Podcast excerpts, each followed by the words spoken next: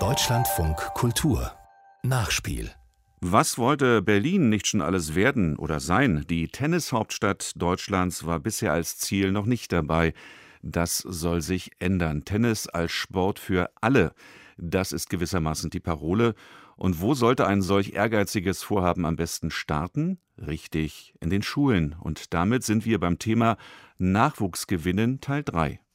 Der Ex-Tennisprofi Markus Zöcke hat das Projekt Tennis macht Schule maßgeblich mit angeschoben. Ich habe mit ihm gesprochen. Herr Zöcke, dass sich ein ehemaliger Tenniscrack wünscht, dass sich möglichst viele junge Leute für seine Sportart begeistern, ist verständlich, aber interessieren sich die Jüngsten nicht eher vor allem für Fußball und dann kommt erst mal eine ganze Weile gar nichts? Ja, natürlich. König Fußball ist natürlich auf jeden Fall die Nummer eins, aber im Tennis hat sich sehr, sehr viel verändert. Äh, als ich klein war, haben wir noch mit schweren Holzschlägern gespielt und, und knallharten Bällen, die einem dann über den Kopf geflogen sind.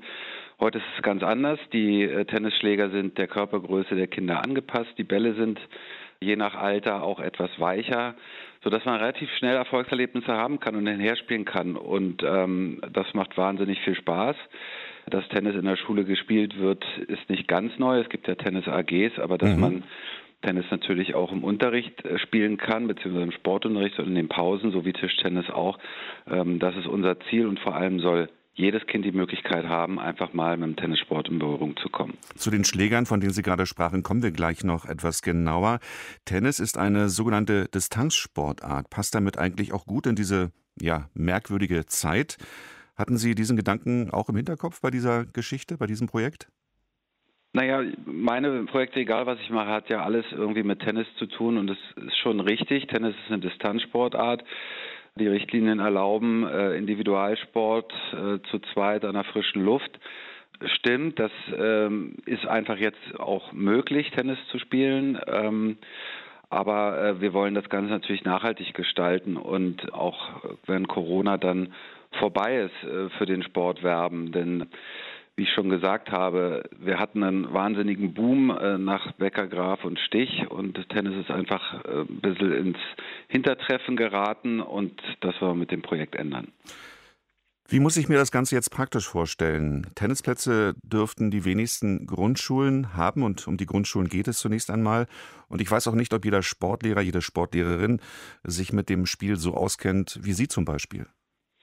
Ja, aber es ist relativ einfach gehalten. Wir haben eine große, übergroße Tonne quasi äh, gefüllt mit Tennisschlägern, Kleinfeldnetzen, die spielerisch leicht aufgebaut werden können. Das ist die berühmte rote Tonne. Die rote Tonne, genau. Ich hoffe, sie wird berühmt. Und da ist alles drin, auch Linienmarkierungen. Das heißt, Sie bauen sich ein Netz auf auf einem relativ äh, ebenen Untergrund. Das kann äh, in der Hofpause der Schulhof sein, das kann die Sporthalle sein und äh, schon kann es losgehen. Und dann gibt es natürlich verschiedene Übungen. Es gibt einen Leitfaden, der auch auf unserer Homepage festgelegt ist und ähm, dann kann man relativ schnell anfangen. Wir unterstützen natürlich die Lehrer gerne. Ich möchte auch Schulen besuchen, wenn jetzt hier diese merkwürdige Zeit, wie Sie richtig gesagt haben, mal vorbei ist. Es wird sicherlich Sportlehrer geben, die da ähm, vielleicht Berührungsängste haben, aber es gibt auch sehr, sehr viele, so ist zumindest die Resonanz, der Lehrer, die sich mit dem Tennissport auskennen. Und man soll sich einfach trauen, ausprobieren. Man kann gegen die Wand spielen, man kann sich die Bälle zuwerfen. Also da gibt es so viele Möglichkeiten und Übungen, mhm. äh, da braucht keiner Angst vor haben. Die rote Tonne, die vielleicht dann mal berühmt werden soll, da sind Schläger unterschiedlicher Größe drin. Sie stellen sich also auch auf die Kinder ganz differenziert ein. Das alles kostet natürlich auch Geld. Wie kriegen Sie das dann sozusagen auf die Reihe? Wer unterstützt Sie? Ja, das ist natürlich das größte Problem gewesen. Das erste Problem war natürlich, wie äh, bekommt man das in die Schulen? Da hat Gott sei Dank der Staatssekretär für Sport, Alexander Jimbritzky, sehr stark unterstützt, dass wir tatsächlich in die Schulen gehen können und auch das Tennis als Ballsportart im Unterricht durchgeführt werden kann. Und dann braucht es natürlich einen, der die Party bezahlt. Und das ist hier unser Hauptsponsor von unserem neuen Rasenturnier. Das sind die Herren von Bet 1, Adam Spitt in erster Linie, die gesagt haben, wir wollen nicht nur Sponsor eines Elite-Turniers sein. Wir wollen äh, Tennis zum Volkssport machen. Wir wollen äh, im Tennis was bewegen. Äh, und da gibt es verschiedene Projekte und eins davon ist Tennis macht Schule und ja, das kostet Geld, aber ich bin sehr dankbar, dass Adamsbit diese Maßnahme hier sehr, sehr großzügig unterstützt. Sie sprachen von der Party. Die Party muss natürlich auch weitergehen, wenn die Kinder dann aus der Grundschule raus sind und vielleicht weiter Tennis spielen wollen. Sie gehen dann möglicherweise in die Tennisvereine der Hauptstadt. Das kostet dann wiederum Geld, können sich möglicherweise nicht alle Familien leisten. Ist das dann schon das Ende der Karriere, die gerade erst begonnen hat für die jungen Menschen? Nein, nein, wir haben weitergedacht. Also wir arbeiten mit dem Projekt auch mit dem Tennisverband Berlin-Brandenburg zusammen.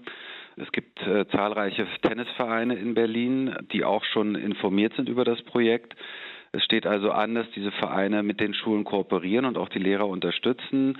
Naheliegend ist natürlich, dass ein Verein aus der Umgebung der Schule dort die Kinder unterstützt, die Lehrer unterstützt.